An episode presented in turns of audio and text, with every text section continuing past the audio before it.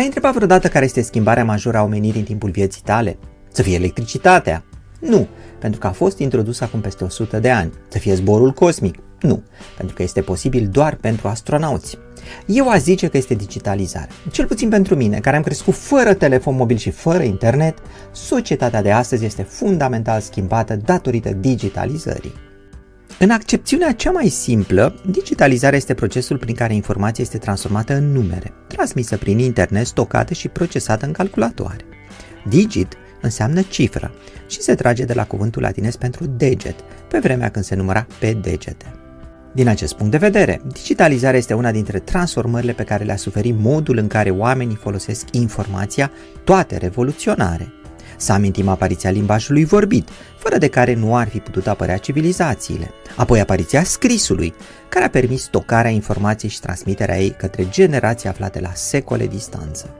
În acest lanț, digitalizarea este o a treia revoluție în informație, permițând transmiterea ei instantanee prin intermediul internetului și procesarea ei masivă prin intermediul calculatoarelor. Aceasta este revoluția pe care eu și tu o trăim sub ochii noștri. Ca orice revoluție, nici digitalizarea nu este fără probleme la început.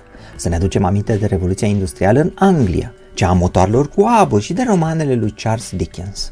Chiar dacă la final revoluția industrială a crescut substanțial eficiența proceselor industriale, la început impactul a avut nenumărate aspecte negative.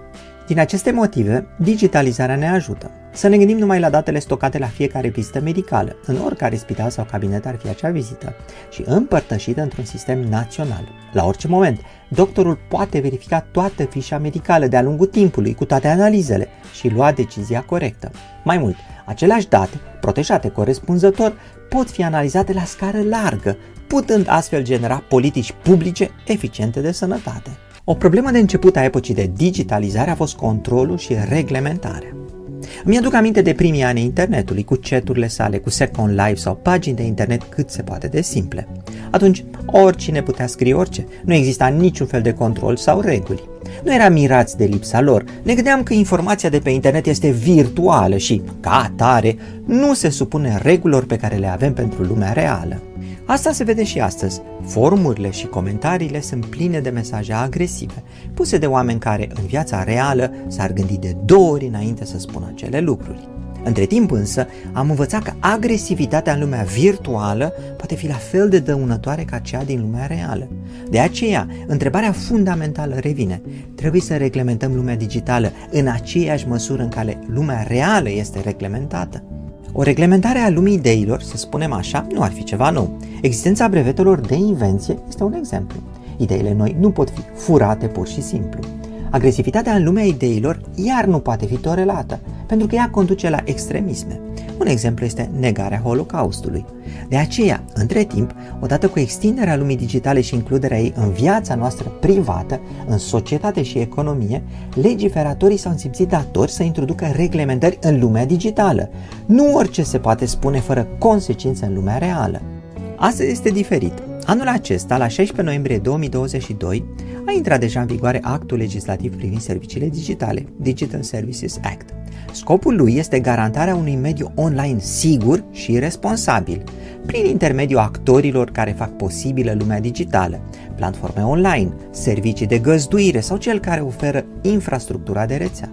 În esență, ei sunt cei care construiesc și întrețin lumea digitală și deci cei care trebuie să aducă și să întrețină un mediu sigur, tot așa cum constructorul unei case este obligat prin lege să construiască o casă sigură, ce nu se prăbușește. De exemplu, un constructor de case este obligat să înregistreze casa cu un număr, în așa fel încât proprietarii ei să fie contactați. În același fel, noul act legislativ al Uniunii Europene obligă intermediarii online, magazine online, platforme de socializare, etc., să aibă puncte de contact și, acolo unde este cazul, reprezentanți legali. În cazul în care noi, utilizatorii, avem o plângere sau dorim o informație, să le putem scrie direct. Un alt exemplu. Probabil știți că instituțiile guvernamentale au obligația de a răspunde cererilor de acces la informații publice. În același fel, de acum încolo, serviciile de găzduire și platformele online vor avea obligația de a furniza informații utilizatorilor. O altă comparație. Tot așa cum piețele orașelor au obligația de a verifica și asigura calitatea produselor vândute de agricultori în piață, fel și magazinele online vor avea obligația de a verifica fiabilitatea produselor furnizorilor terți, cel puțin prin efectuarea de verificări aleatorii acolo unde efortul este prea mare. La acestea se vor adăuga și reglementări specifice lumii digitale, interdicții privind publicitatea direcționată către copii și acelei bazate pe caracteristici speciale ale utilizatorilor, precum și dreptul utilizatorilor de a opta să nu primească recomandări de conținut bazate pe crearea de profiluri de utilizatori. Practic, este dreptul utilizatorului de a-și păstra identitatea ascunsă în acțiuni ce nu sunt specifice. La fel ca în lumea reală, acolo unde lucrurile ilegale sunt interzise, la fel și în lumea digitală vor fi interzise. Și la fel ca în lumea reală, unde se asigură mecanisme de contestare a deciziilor, și în lumea digitală, platformele online vor trebui să asigure garanții pentru utilizatori, inclusând posibilitatea de a contesta deciziile de moderare a conținuturilor. Asemănarea dintre lumea digitală și cea reală merge însă chiar mai departe. Astăzi, economia nu este de gândit fără lumea digitală. Avem nu numai produse reale, dar și produse digitale. Strămoșii noștri care făceau schimb de oase și fructe prin intermediul sării s-ar mira să vadă cum schimbăm programe de software care există doar în lumea digitală prin intermediul unor biți ce reprezintă banii noștri în bancă. De aceea, Uniunea Europeană a venit și cu un regulament privind piețele digitale, ce ar urma să fie aplicat anul acesta. În esență, sunt norme pentru controlorii de acces ai piețelor digitale mari, mari platforme online, cum ar fi Google, Amazon, etc., care au adesea tendința de a construi un monopol. Pentru că aceste practici conduc la mai puțină inovare și deci automat blochează mecanismele unei piețe libere de a aduce produse mai eficiente și mai ieftine, ele vor fi descurajate de noua directivă europeană. Lumea digitală este aici pentru că avantajele pe care le-a adus sunt foarte mari. Pe de altă parte, ca orice avantaj științific și tehnologic, trebuie să fim foarte atenți să construim o lume digitală nu numai utilă, dar și sigură. Uniunea Europeană numește acest deceniu deceniul digital al Europei. E ușor de înțeles de ce. Cifrele vorbesc de la sine. Europa are nevoie de 20 de milioane de specialiști în informatică, de digitalizarea serviciilor publice, toate acestea combinate cu o industrie hardware independentă, care poate face față solicitărilor digitale. De aceea, se doresc investiții în tehnologia semiconductorilor și dublarea cotei deținute de Uniunea Europeană în producția mondială, investiții în tehnologii de conectivitate, precum și dublarea numărului de întreprinderi unicorn în Uniunea Europeană. Este în esență o tranziție la o lume digitală sigură, centrată pe oameni, adică pe noi. Tot așa cum ne lăsăm copiii să meargă singuri la școală, trebuie să avem încredere că ei pot naviga în siguranță pe internet. În ultimii ani am învățat adesea prin eșecuri că lumea digitală are consecințe cât se poate de reale.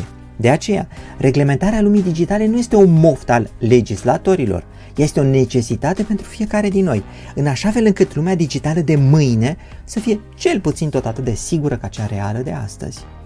Dragi prieteni, iată ne ajuns la sfârșitul videoului de astăzi. Până data viitoare, eu sunt Cristian Presură și voi sunteți numai cool, numai de bine și la mulți ani!